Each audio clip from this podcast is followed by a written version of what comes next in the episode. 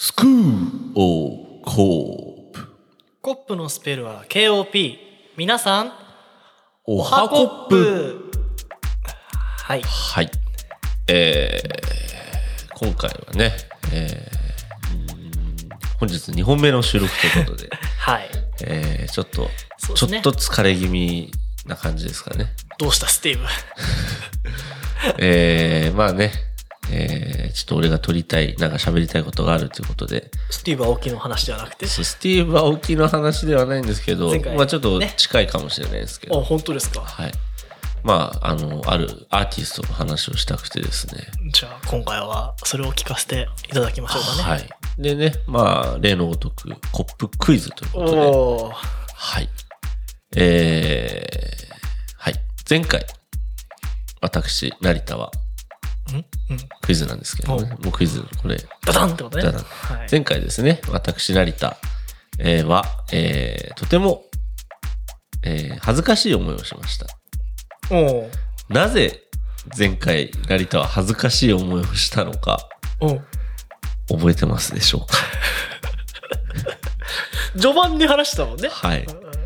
それが後で答えで聞けるの？そうですね。えーまあね、前回聞いていた方はわかるかと思いますし、もし、えーわからない方は、もう一度前回から聞き直して、おお新しいタイプだねこれ、はい。復習を促すクイズ。はい。これ、なわからないものを聞き進めても、今回面白く聞けませんので、あすごいいいねこれ。はい。そんなのがあるとな思う。ので前回の部分を必ず聞いてからこの先聞き進めてください。はい。わかりました、えーまあ答えは後で一応言いますけれども、ただ話わかんないと思いますので聞いてから聞いてください。それは困っちゃうもんね。はい。じゃあ行きますか。はい。えー、安藤と成田のスクールオブコップ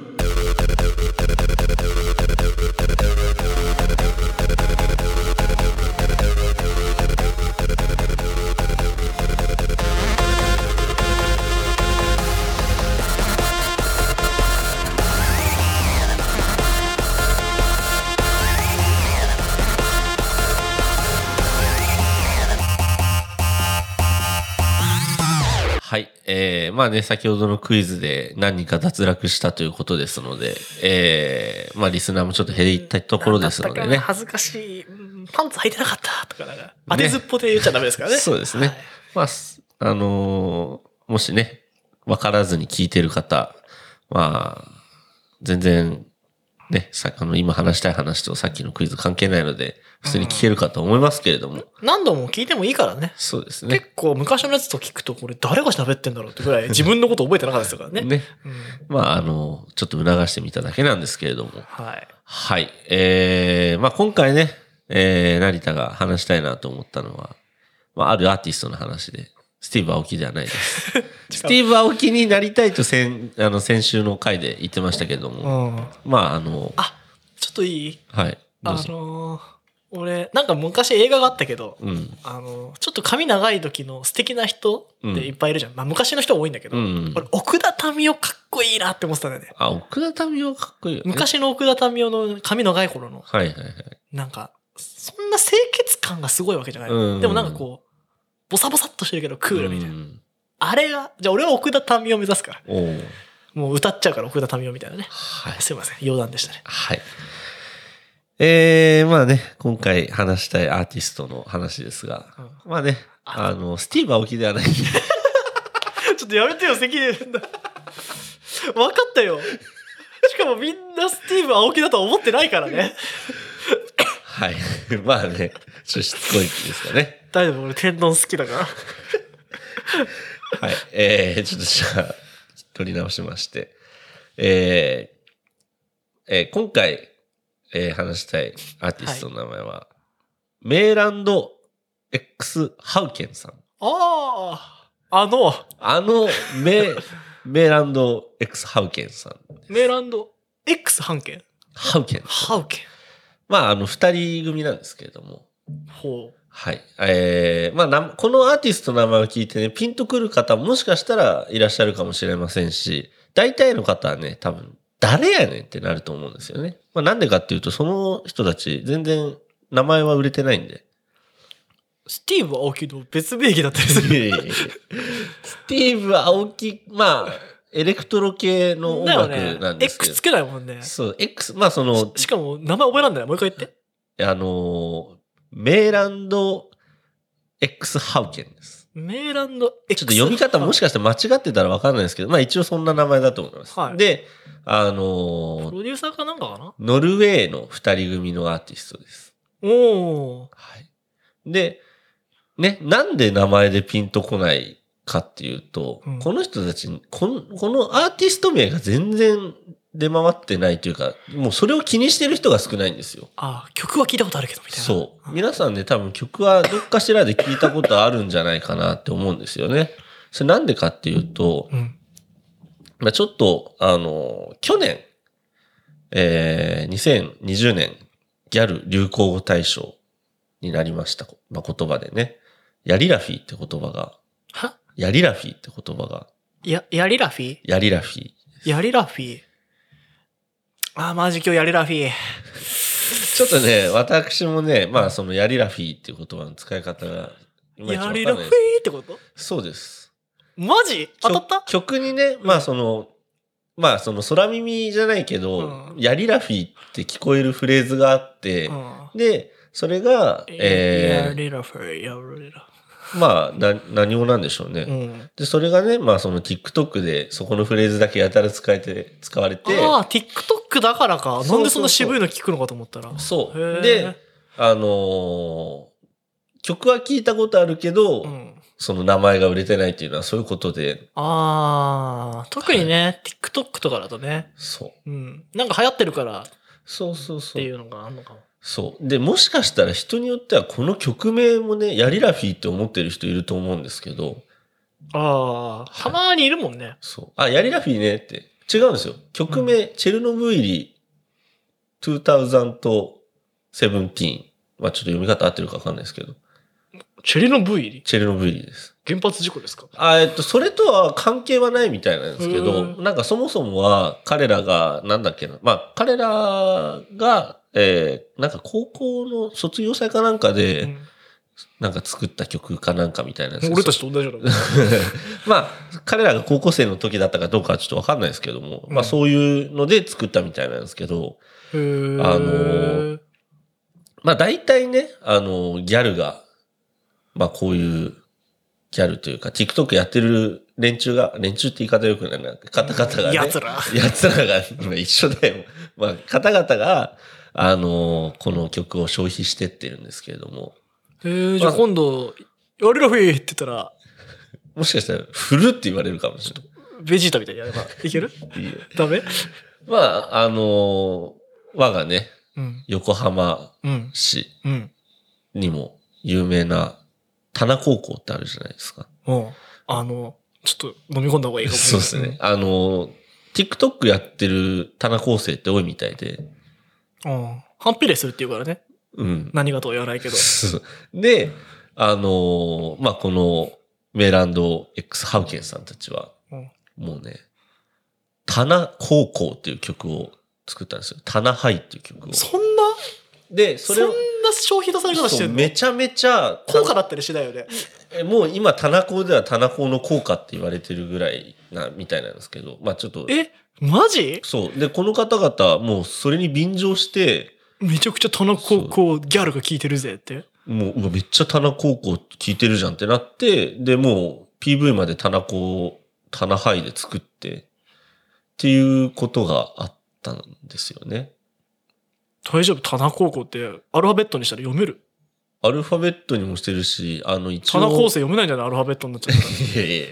あの、一応ですね、うん。えーまあ、アップルで見た限り、棚ハイの、えージャケットは、漢字で棚高校って書いてました。すげえ！一応、こんな感じでね、あの、ある、ちょっと、一度安藤に見せますので、はい少々お待ちくださいね。あの、わからない方に言うと、田中高校って、はいうーんちょっと表現が難しいんですけど、名前を書けば入れると言われてた。ままあ、あ僕らの時代ですよ。今はどうか知らないですけど。そうですね。ええすごいね。そう。なだから分かったってことだよね。すごいね、それね。そう、こう、あ、そうですね。こういうジャケットがちょっ。といいですか？はい。えー、これ、高校くクソコラみたいになってんじゃん。もうめちゃめちゃ雑コラみたいな感じになってるんですけど。えー、この、えー、すごい、すげえニュースじゃん。これ有名な話？うん、一応、まあ、ちょっとこの先も話したいことあるんですけど、うん。えーっとですね、このチェルノブイリの、まあ、原曲の方は、まあ一応、まあその世界的に、ひ世界的にっていうかやっぱ TikTok が、まあ全世界的に聞かれてるんで、あ見られてるので、やっぱ見なきゃダメだな。一応、まあ再生数で言うと2100万再生ぐらいされてます。え、その、どういうこと？えーっと、曲で2000、100万、えーっと YouTube でですね、あその2100万 PV が？P- PV がですね、え？ー、2100万回再生されてます。そんな棚構成っていたっけ？あ、これは棚杯の方じゃないです。原曲の方うんです。で、一応、棚杯の方はっていうと、53万回再生されてます。棚入って、だって、すごいね。そんなに棚高校って目立ってんの？シャープ棚高校だらけだってこと？まあ、あのやっぱりそういう、なんだろう、人が、人がっていうか TikTok にそういうのが多かったんだろうね。うん。そう。で、なんで俺これ話したかったかっていうと、まあ俺ね、この二人、この二人のことをもうちょっといろいろ知りたいなと思って、まあ大して調べてはないんですけど、もしかして棚高出身だったりする？同じ神奈川県内ではありますけど、うんまあちょっと棚高ではないんですけど、あのまあちょっとあ、し違う違う、その人たちが。あ、この人たち、この人たちは、ノルウェーの方々なんで。ももう本当だからただただ便乗しただけですね。すすごいことだね。そうそうそう。で、あのーまあちょっと調べたところですね。まあ、今、YouTube でね、この方々、もうちょっと俺ら今乗ってるぜみたいな感じで、うん。もうめちゃめちゃ日本人のギャルに聞かれてんじゃんみたいな感じで、ちょっと頑張ってまして。で、いろいろとね、あのーまあ、日本の曲とコラボして、ちょっと、この彼らまあ、大体まあ EDM っていうのかな、ちょっとエレクトロック、うんあの系の曲を作ってるので、ちょっと後で後に聞かせるけど。で、もういろんな曲で便乗しようと。も日本の曲う、に。日本の流行りの曲で便乗しようって言って、今しかも TikTok ってほら、中国とかいろいろあるんだけど、日本なんだね。もう日本に絞ったみたいです。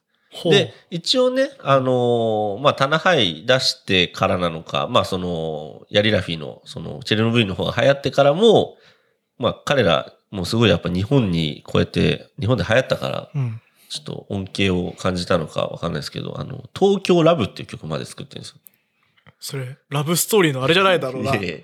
もう、あの、すっごいベタベタな作り方の曲なんですけども。もう、アイラブグアムとか、ああいう T シャツのノリじゃ。もうんもうそうね東京ラブってもう東京タワーにぶら下がってる写真なんですけど、まあそういうのまで作って、で、なおかつ、今、えー、まあ、夜遊びの夜にかけるの、えー、ちょっと彼らバージョンであったり、リミックスバージョンであったり、あとは、ややりたいことだろうな、やれラフィー。そうやりラフィやりたい方で、あとは、ユーリのドライフラワーをリミックスしたりだとか、本当に、日本人だったら恥ずかしくて、手出せないぐらいの そうそう有名だけな曲。そうあと、バックナンバーの水平線。おうどうした？急に。まあ、そこら辺ですね、を、えー、まあ、ちょっといじくってやってるんですけど、あのね、僕は、私自身、はい。すごくね、彼らの、まあ、その、やりらフィって曲も好きです。あチェルノブイリの曲も好きだし、タナハイも好きなんですよ。すげえな。うん。俺は好きなんだ。うん。好でね、みんなはって思って、きでしょ、そみんなね、うん。なんでこんな、チェルノブイリめちゃめちゃ再生してるし、うんで、タナハイもまあ、そこそこは再生されてるじゃん。うん。もう TikTok でさ、めちゃくちゃ使ってるのにさ、なんでさ、夜にかけるの再生数4 4.7万とか。俺からしたらめちゃめちゃ少ないなと思って。ああ、それ、でも俺、俺今、それ考えてた話にちょっと近いわ。そう。その、雑消費。そうなんですよ。そう、すごく、うん。まあ、安藤もこの前ツイッターでなんかそういうのつぶやいてたの見たし、あ、ちょうどいいなと思ったのもあって。で、なぜね、皆さん、もう気に入ったんでしょ？ヤリラフィーを。なぜもうちょっと深掘りしてあげない、彼らのことを知ろうとしてあげないのかなって不思議に思っちゃって、俺からしたら。そうだよね。もうヤリラフィーっていうフレーズだけでね、彼らのこと多分や、あ、指さして、あ、ヤリラフィーだって言うと思うんですよ。もうマンプリ天体観測って言ってるもんでしょそうそうしかも天体観測ですらな曲曲名でもないでしょそうそうおいえはーだってなってるでしょ？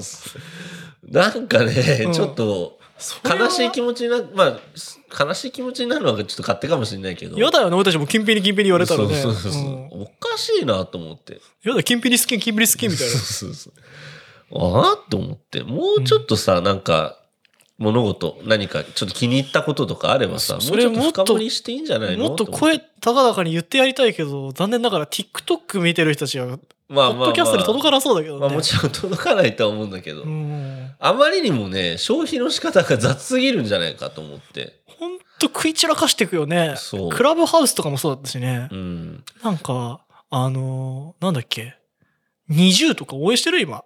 20だっけ？そう20。あの、オーディション番組のやつ。うんううだね今新しい曲聴いてる人いる？ねえ。うんオーディション番組とか特に顕著だけどさ、うん。もう上に上がっていく瞬間だけでしょ？ねそっからの活動、応援してる？え。ねなんかまあ別にね、俺は熱狂の中にいなかったからあれだけど、うんなんか、本当のこう消費のスパンが早くなったよね。なんか、マツコも言ってたよ、マツコも。うんあなんかね、あ、あれ？現在のエンターテインメントに試験、崩壊は間近だと思っていて何も成立しなくなるって言ってたんだけど、うん。こう、なんかいろいろ言って書いたんだけどね。うん。あのーまあ、誰かの悪口を言うからエンターテインメントになるんだよって。人が笑ったり心動くって変なこと。まあ、あの、まあ、嘘ついたり、うん。こう、いろいろ、うわって盛り上げるからエンターテインメントなんだけど、うん。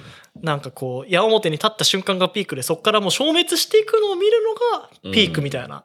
ほ今、そういう形になってってるから、うん。まあ、崩壊が近いって言ってたけど、はいはいそんなにヤリラフィー人気あって知らないけど、そんなに流行語になったのに、彼らのことを追ってる人たちが少ないっていうのは、まさにそうだよね。うん。で、そう、見てて、うん。多分、たどり着かない人ももしかしたらいるのかなっていう。彼らの名前とか曲名にたどり着かない人もいるだろうし、まあ、でも確かにね、あのーなんか、よく、まあ、それこそ、あのー夕方のニュースとか見ててもさ、うん。あの、アニメの裏でなってる SE とか使うこと多いんだよね、ジングルとか。うんでもこれ結局聞いたことあるけどなんだろうって思っちゃう人もいるんだろうなって思うこともあるし、そうだよね。なんかやっ、ぱ、例えばダンスを見てたりとか、で、うん音楽は結局付属してるだけでさ、うん。なんか気にしてないのっていうこともあるかもしれないしね。そうだね。なかなかね。うん。そう、そういうのを思ったんですよね。で、もう一つですね。うーん。一曲、まあこれちょっとまた同じ TikTok なんですけどうん。ね。うんあの、まあ、ヤリラフィーと同じぐらいよく使われる題材の曲で、まあ、ルナルナダンスとかって言って、よく皆さん、あの、ルルナルナライトフィーバーじゃないですけど、えっと、それは、ルカルカ、ルナ、えっと、えーっと、えっと、くそ、全然どころかなっちゃった。はい。まあ、ではなくて、ナイトフィーバーでしょ。ではなくてですね、俺、ルナルナって聞いたらもうそっちに行っちゃうんですけど、ではなくて、うん。まあこれもね、えー、これはちょっとどこの国の方だかわかんないですけど、まあ同じような曲調で、まあ、これもノルウェーか、ノルウェーの感じですかね。で、一曲、このタイトルがね、ストゥーレルブートゥトゥサあ、ストゥ、ストゥーレルブ2016。なんで最後に数字入れがちなんだ？そう、あのね、彼らね、癖でね、なんかあの、99-3みたいな感じでちょっと入れがちで、うんもう何でもかんでもひ、あの、年、何年ってあの、西暦で入れちゃうんですよ。じゃあ次曲作るとき入れよう。You don't care. 2020とか。もう、皆さん入れがちですよ。で、まあその曲がね、なんとかなんでエディットってわけじゃないんだよね。ではないねなんとかバージョンってわけでもないえっ、と、一応、タナハイは2021になってるんですけど、うんまあ、これは、あの、2016ということで書いてあって。結構前の曲だったのね。そうそう。んで、たまたま多分、あのーまあ、ヤリラフィの、あのーチェルノブイリ聴いてる人が、なんか派生した曲とかで多分たどり着いて、あ、これいいじゃんって言って、うんなんか、あ、ルナルナ言ってるから、あ、これルナルナダンスって呼んじゃおう、うんみたいな。って言って、聴き始めたと思うんですけど、これね、まあ、俺の検索能力が低いからか、ちょっとわかんないんですけど、うんルナルナダンスって調べても、ルナルナダンスしか出てこなくて、もう曲にたどり着かなかったんですよ、最初。ああ、曲にだ、だから、オーイエンハーンで手代観測出ないみたいなもんね。そうそうそう。んでこの曲は何なんだって。この、うんこの、どうやって調べれば出てくるえ、それってさ、だってさ、あの、使ってる曲っていうのって出てこないの？えーっとね、あの、例えば、そのルナルナダンスを踊ってる動画で、はい。だってそれってもう著作権違反じゃん。えーっと、今は、右うん。えーっと、あ、そう、ルナルナはどうだったかわかんないけど、うん。ヤリラフィーの方は、最初に使ったのがですね、うん。えー、まあ若い小僧なんですけど、うんあの、スピタピタのスキニーを履いてる、まあ女の子じゃないの？男の子がですね、えーまあ、録音した曲なのか、曲を切り取ったのかわかんないですけれども、あの、マイソングみたいな感じで、なんか、録音、なんていうの？まあ、早くしょっぴけ、そいつ。まあ、そうやって使い始めて、うんうんだから今も彼の、あの、曲名としてはチェルノブイリとして聞かれてる、使われてるんじゃなくて、その、まあ、例えば俺だったら成田和也のマイソングで切り抜いたその曲、まあ今は一応、あの、下に米印かなんかついたかもしれないけど、そもそもはもうそれで録音されたのを、だから TikTok ってちょっと難しくて、あの、周りに、あの、ダウンロードするのとかって、著作権とかあるから曲によってはその曲なしになっちゃったりするんで、うん。結構その、なんていうの、マイクで録音したの使ったりしがちなんですよ。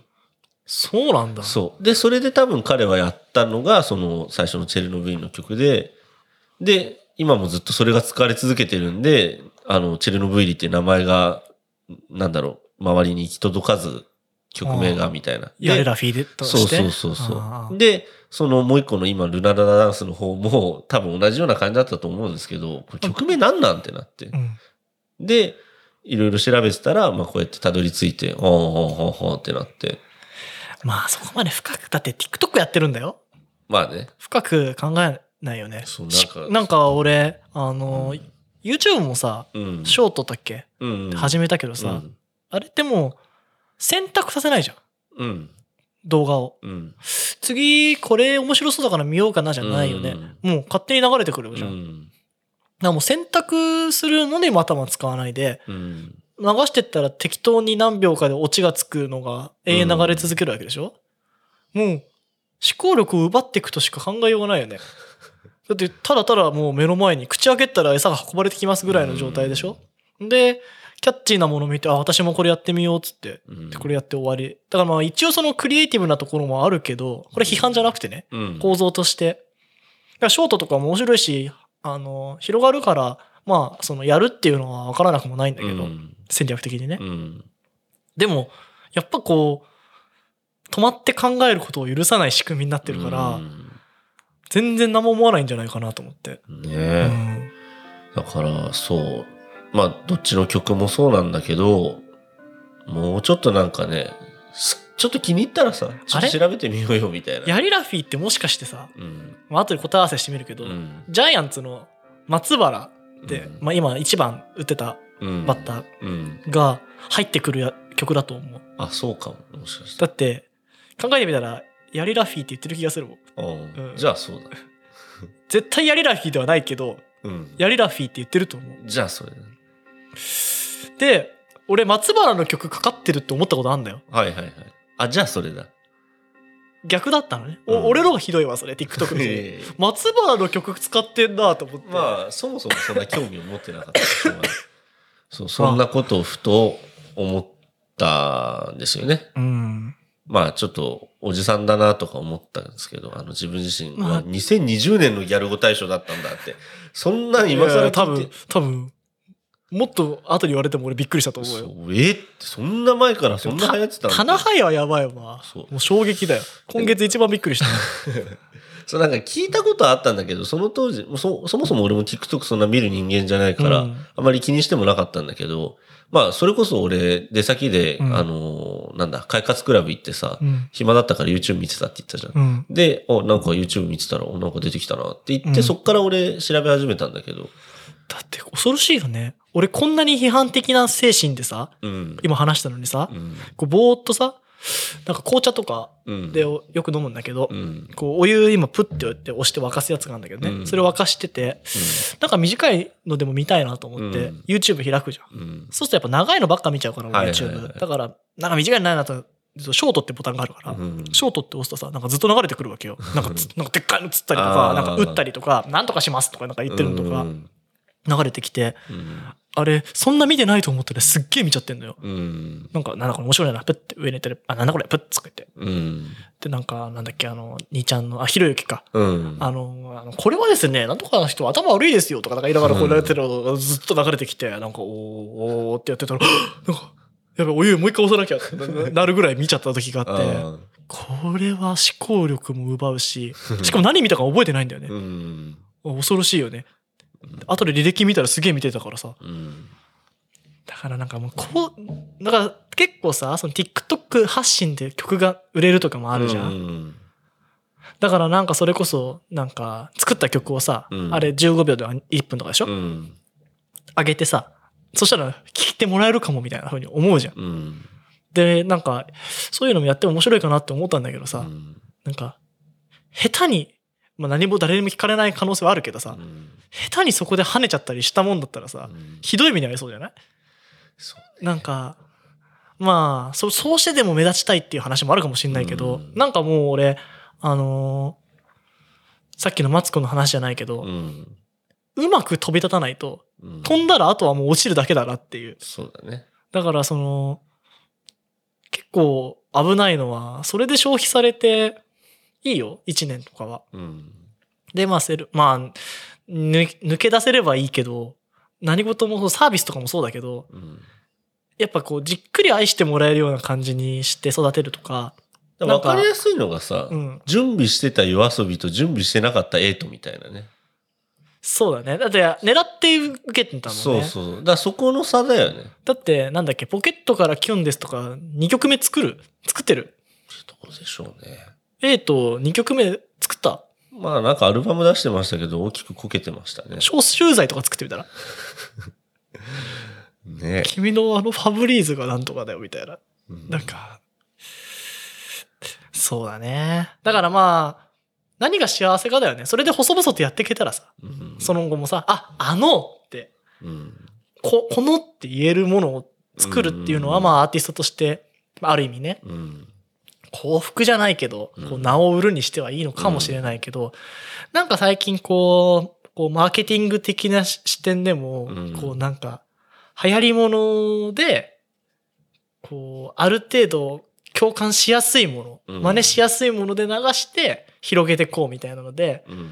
こう、一瞬だけ広げようみたいなのを、まあインスタントなね、うん。やり方が結構目立つなって思うんだけど、うん。これって、2年3年経って残るだろうかってうん考えると、なかなかね、やっぱ、厳しいのかなっていうものが結構多いなっていう。まあそれが、いい悪いじゃないとは思うんだけどね。でもね、そう。俺はこの曲のことからちょっといろいろ思ったんだけど、まあこれ曲じゃなくても何でも一緒だと思うんですよ。で、ポッドキャストとかも全部そうだと思うんですけど、うん。やっぱ、なんか飛び跳ねてもしょうがないんで、うん。もう僕らを買ってください。心を買ってくださいじゃないけど、うん。ちゃんと理解して愛される人間になりたいなと。で、それでちゃんと応援してもらえるようになりたいなって、これをちょっと大きく伝えたかったんですよね、今回。俺はやっぱドントルックバッキンが書きたいもんね。香水じゃなくてね。あから、まあもしね、今回こうやってここまで聞いてくださった方、あの、まあ聞いてくださってありがとうございますってことと、あの、食い散らかさないでくださいっていうことと、まあもしね、ー僕らを愛して聞いてくれてるのであれば、僕らも嬉しいので、今後とも末永くよろしくお願いしますと。だからどうですね。どっかでさ、こう、まあ別にポッドキャスト関係なくても、うん。何かするときに、やっぱこう、爆薬じゃないけど、うん何かで飛ばす必要って結構、まあ、仕掛ける必要ってあると思うの。で、まあ昔、ノートにさ、うん。あの、なんだっけ、なんか飛んだシスペースシャトルを見てそれで満足だろうかみたいなの書いた時でさ、確かに、その、上がってく様を見ないと面白くないよねっていう、うんなんか朝打ち上がりましたって言われても、まあ、あーってうん思うなっていうところから書いたんだけど、うん。あの、まあ、全然ちょっと話それるんだけど、うんなんつったかな？覚えてないんだけど、飛行機さ、うん。まあ俺結構乗ってたから、うん。まあ本当にそのもう最後の方とか、まあ、もう慣れちゃってるとさ、飛ぶまで寝てて、起きたらもう結構飯来たぐらいのうん。慣れ具合というか、もう全然気にしなかったんだけど、うんやっぱ最初って乗るときこう離陸するのすごい気になってて、うん。で、俺ちっちゃい頃乗った時に、こんな球体、球体とかこんなでかいものが飛ぶって、うん。なんやねんって思って。で、調べてみてもさ、なんか、うん、なんか飛ぶみたいなうん。感じだったの。うんまあ今わかんないけど、うんなんか正確に言うと本当に飛ぶ理由をうまく説明できているのがありませんとか、うん。なんかこう釣り合ってるから飛ぶけど、釣り合ってるだけでは飛ばないじゃん。小さながらにおかしいなと思って。うん。でもこう、飛ぶ時にさ、バーンってエンジンかくじゃん。うんで、ずっとまっすぐ行くの。うん。で、ただ速いだけじゃまっすぐ行って終わりじゃん。うん。で、その、今急に喋ったからあれだけど、行き地だったかな、うんちょっと後からは調べないと分かんないけど、行き地っていうその飛ぶまでに必要な値があって、うん。そこに行くと飛び立つのね。はいはいはい。だそれを、あの、まあ、コンテンツもそうだけど、どこに行き地を持っていくかでうん。違うなと思って。うん。まあ、それこそ英語とか、まあ、いろんな、まあ、努力、準備もあるけど、はい。あの、やっぱ、ある程度勉強もしなきゃいけないじゃん。うん。で、どっかで空飛ぶ数値ってあると思ううの。ん。例えば、なんか1000時間とか1万時間とか、うん何事においてもね。で、この、まき地を行った瞬間に多分飛び立つと思うの。うん。で、それってその何が起爆剤になるかわからないと思うんだけど、で、やっぱこう、ある程度どういうふうに着地してどういうふうに飛ぶかって決めてないと、うん。やっぱなかなかうまく飛べないよなと思って、うん。なんかその、スペースシャトルの話をした時はそうは思わなかったんだけど、うん。まあそれってあの、オーディション番組とかって結局その、どう飛び立つ、どういう人たちが飛び立つかっていうのを見る、見てるから、まあコンテンツとして楽しいんだけど、そうだね。もう飛ぶことが目的になっちゃってるじゃん？うん。それって。そうだね。だから、なんかね、あの、それこそ今だったら TikTok 発信とか TikTok で、例えば、あの、宣伝して、うんじゃあ、ポッドキャスト聞いてくださいみたいなうん。売り方もできると思うし、はい、人がいっぱいいるからね。うん。でもそれって飛ぶことを考えてても、飛んでどこ行くかとか、飛んでの着地を考えられてないじゃん。うん。だからやっぱ、だからあの、まあ何事もね、こう、まあ出口戦略ってよく言うけどね、そのビジネス的な話で言うとね、やっぱある程度その、うまく飛んでいかないと、うん。とにかく PV だけ稼ぐんだみたいなのって今そのウェブの記事とかも多くて、まあ例えば荒れるようなフレーズを使えばさ、いっぱいいろんな人が見るから、うん。儲かるわけよ。広告費だから。はいはい。でもそれってやっぱ持続性がないコンテンツになっちゃうんだよね。やっぱりこう、ちょっと不格好で地味でも、こう、スタンスを曲げずにこういうお客が欲しいっていうのを、まあ、ゆっくりと回していこう。うん増やしていこうっていう仕組みって結構その、まあ、ポッドキャストとか音声系スローなメディアによく多いんだけど、うん。そうしていかないとなかなか厳しいのかなって、その、いいんだけどね、その、太く短く的なね、うん。誰でもが、あの、あれの、あれで知ってるっていう風になるのはいいけど、やっぱうん、エンタ芸人みたいになっちゃうよね。そうだね。うん。ね。まあ、それでね、営業とかで食ってくって可能性はあるし、うん。なんか一発上げれただけすごいと思うじゃんそうだね。全部。それはすごいことだね。うん。だし、ね、そんな、俺たちがじゃあロンドンの JK に届くまで何かを頑張るっていうのをちょっと止めといてください、それ。はいまあいいんですけどね、終わりだからね。はいなんかやっぱ、そこ、まあその人たちはね、戦略的にやったのかもしれないけど、うんなんか、最近思うんだよね。こう、いかに読まれるブログを作るかとかさ、うん。なんか、ポッドキャストをどう聞いてもらうかっていうのもうん結構あると思うんだけど、し、まあ、それはモチベーションとかになるとは思うんだけど、うん。なんか、結局その、一時ランキングに上がって消えるのもよくあることだしさ、うん。YouTube とかも結局その、コンテンツを作り続けるのって、やっぱなんか芯みたいのがあって、もともと何かしてることがなあって合わさんないと、やっぱ飛ぶだけの努力で一生懸命頑張ると長く飛び続けられないよなっていう。そうね。うんまあ、なんか何事もさ、まあ、目的なくやることもあるだろうけどさ、うんある程度やっぱ目的を持ってじゃないけど、まあね、なんかやんないと、本当なんか、ケツが見えないからもうぼやぼやぼやって本当なっちゃうだろうし。そうね。あとは、あれだね。やっぱ消費者になり続けちゃいけないね。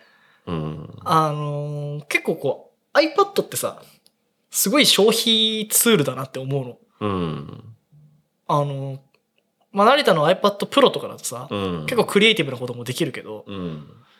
あの、最近 PC をよく使うようにしたの。はいはい。あの、まあ、いろんなツール使いやすくして、うん。あの、結構打ち込んだり入力したりとか、うん結構いろいろできるようにしてて、で iPad でいろいろそういうのを済ませたんだけど、うん。どうしても iPad ってやっぱなんか、Twitter とか、まあ、YouTube、Netflix、うん。まあ、ゲームもそうだけど、なんかこう、本格的に何か作ろうと思うと、向かないんだよね。はい。 GarageBand もあるけど、やっぱ、全然使え、使えないし、うん。あの、PC のに比べて。うん。でも、もちろんプログラム、プログラミングもできないし、まあできるっちゃできるんだけど、ビューアーとかで。うん。ワードとかも、まあ俺は Photoshop とか使わないけど、できるっちゃできるんだけど、やっぱ、ちょっといじれるよねぐらいで止まるの。うん。で、これ見てると永遠に消費者にされちゃうなと思って。うん。まあ iPad 結構俺、あの、大学の時は、あの辞書いっぱい入ってるし、うん英語の文章とかすぐその、コピペして調べたりとかできるから、うん調べ物ツールとしてすごく優秀で、結構俺はクリエイティブツールだと思ってたんだけど、うん。今英語読まなくなって感じるのは、うん。まあ、あの本読んだりはね、一応その消費しながらも、まあ一応クリエイティブな作業ではあるとは思うんだけど、うん結構気づけば、あの、いろんなものを消費してしまうなっていうことに気づいて。はいはいはやっぱ PC ってどっちかというと、まあ消費で遊ぶこともできるんだけど、うん結構、クリエイティブな方になるなと思って。うん。だからこう、例えば TikTok って、まあ自分で撮る人もいると思うんだけど、うん。ぼーっと見てると、もう消費のツールになっちゃうなっていうのがあって、結構自分がこう何を消費して、どんな消費をしてるかっていうのをうん。内省的になってもいいのかなって思いましたね。はい。そう。じゃあ、まあ、そうですかね。まあね、今回、こういう話でしたが、あの、先ほど何度にも言いましたけどね、私、あの、二日ではい。Amazon プライムのドラマをね、ああ、あのうん。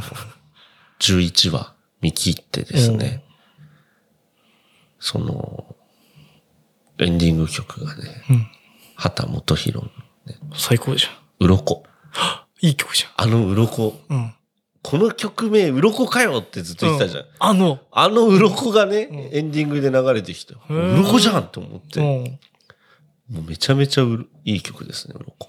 畑本博ってめっちゃさ、なんかカバー、それこそあの、レインとかもカバーなんだけどさ、うんめちゃくちゃ歌うまいじゃん。うまいね。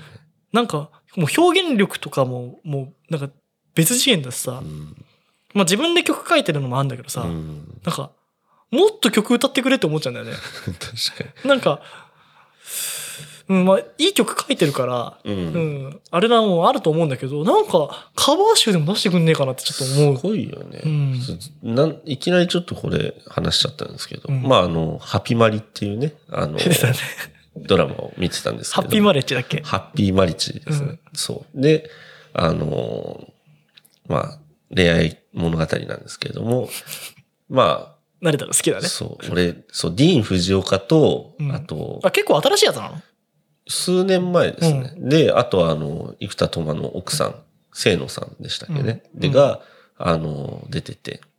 で、俺もうそれ見るまでディーン・フジオカって数年前にもうディーン、ディーン・フジオカって名前なんか出回ってたじゃん。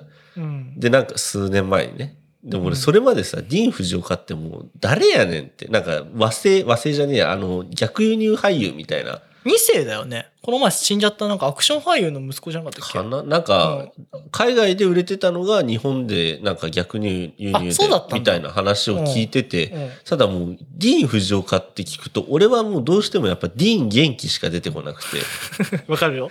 やり投げの選手なんですけど。うんうんうん。そう、だからなんやねんディーン・フジオカって思ってたんですけど、うん。まあ結構その、まあね、あの彼女は綺麗だったとかでも、あの、い言いましたけど、あの、ディーン・フジオカもそういうちょっと、まあ、おらついたね、うん。まあ、あの、社長で、社長役なんですけど、で、もう、清野さんがうん、もうすごい貧乏な暮らしをしてて、で、借金取りに取り立てられて、じまあ、花壇の構造とそうかればこれ、そうそうそう、これ、これでじゃあ結俺と結婚しろみたいなノリのやつだったんですけど、もう最後にね、まあ、あの、畑さんの鱗が流れるたびに俺はまた玉を熱くしながら、あの、やっぱし次、次見なきゃ。主題歌って大事だよね。そうなんか、かかれば許せる感じするもんね。あのね、すごいんですよ。鱗、これ何を褒めてるかちょっとわかんないですけど、鱗の凄さって、うんあれ、本当にこれが最初に、なんだろう、エンディングに使われたのかなって思ったぐらい、そもそも鱗が出たのが、そのドラマのもっと前なので、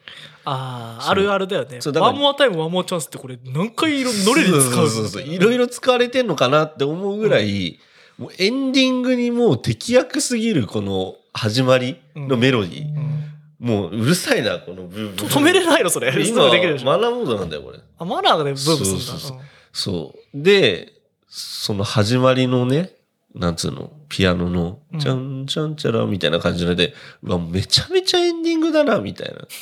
まああるよ。よね。こんなエンディングに向く曲なかなかないなと思いながら。で、しかも、なんだろう、ドラマの、なんだろうな。いい、すごいのが、その、鱗の良さって、その、いい思い出も悪い思い出もひっくるめてどっちにも聞こえるっていうね。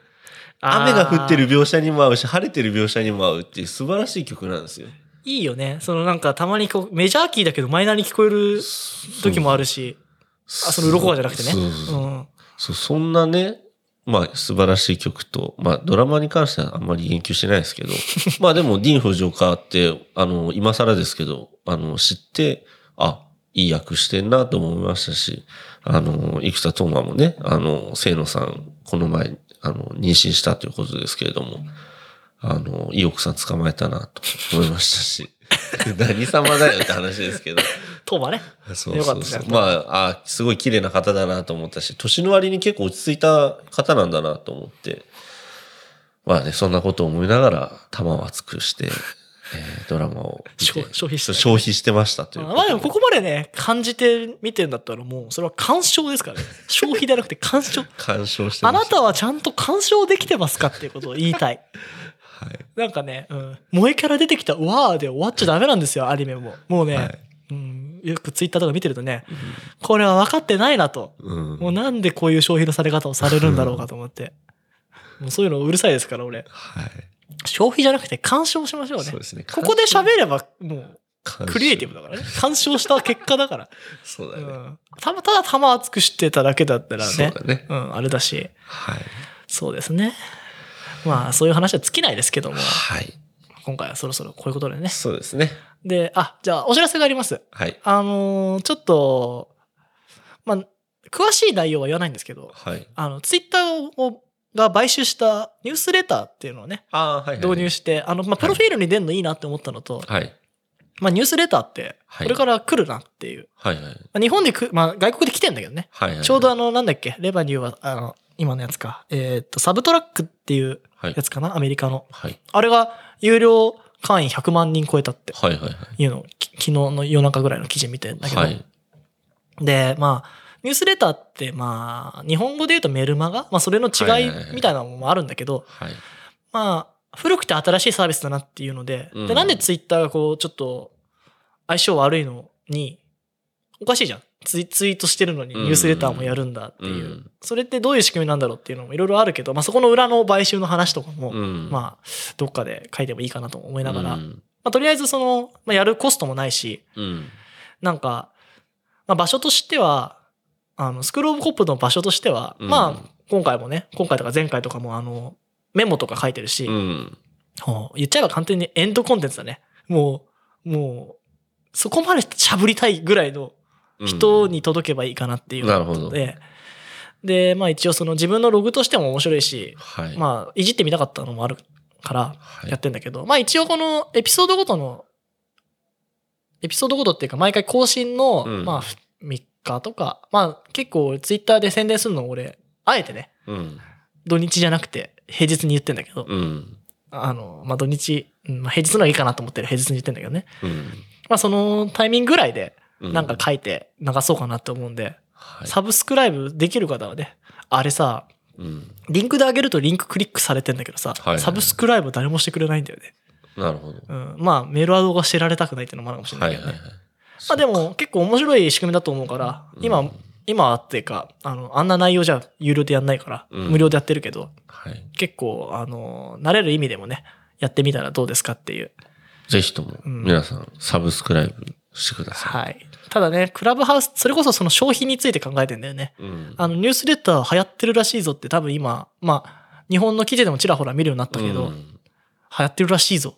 いいぞ。つって。うん。変な流れ方で、変な消費されたら、多分クラブハウスとか、うん結局その、うーん、まあ、オンラインサロンじゃないけど、まあ、情報商材だったり、うんあの、これ以上稼ぎたい方は、有料の。うん。で、あれ結構、まあ、有料にする仕組みとして素晴らしくできてんだけど、うん。まあ、アメリカの例だとニューヨークタイムズとか、その著名なジャーナリストとかが、うんまあ、自分らで書くための記事で使ってたんだけど、うん。まあ、日本だとその誰がじゃ、誰が書いてる記事かっていうのを意識的に読んでる人なんかいないよね。まあ、確かにね。うんだし、まあ、ファン、ファンコミュニティの中で使われるのが多いのかなとは俺は思ってるけど、まあでもその、ツイッター開かなくてもメールで来て、うん。なんかそれだけパッて読んで、あ、更新したんだっていうのをメール、メールで見れるっていうのも、結構情報の方から来るっていうのってうん結構いいなって思ってて、うん。まあ、そんなのもね。まああれは結構そのコストかかんないから、飽きずに続けようかなと思うんでね。はい。ぜひともね。ぜひともね。チェックしてください。そうで、最後にね、えー、コップクイズの答えね。さあ、みんな復習してきたかな？はい。えー、冒頭でも言いましたが、えー、先週ですね、私、成田が恥ずかしい思いをしましたと。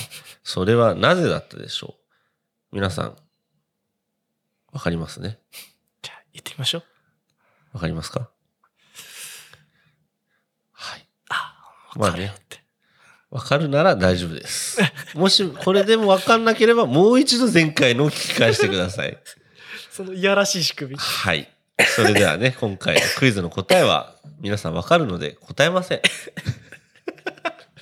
わからない方は前回を聞いてください。たまにあるからね。あの、答えないんですか?って言ったら、いや、あの授業で言ったから、みたいな。うん。やめてくれよ。授業行ってねえんだよ、俺って。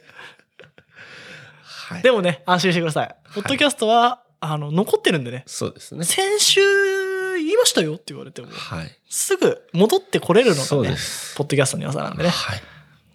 ぜひね、戻ってはい。送って、送怒らなくていいですね。はい心の中で。正解をしてくださいねね。はい。はい。じゃあ、コッパイでさよならしますかね。はい。じゃあいきますよ。せーの。コッパイ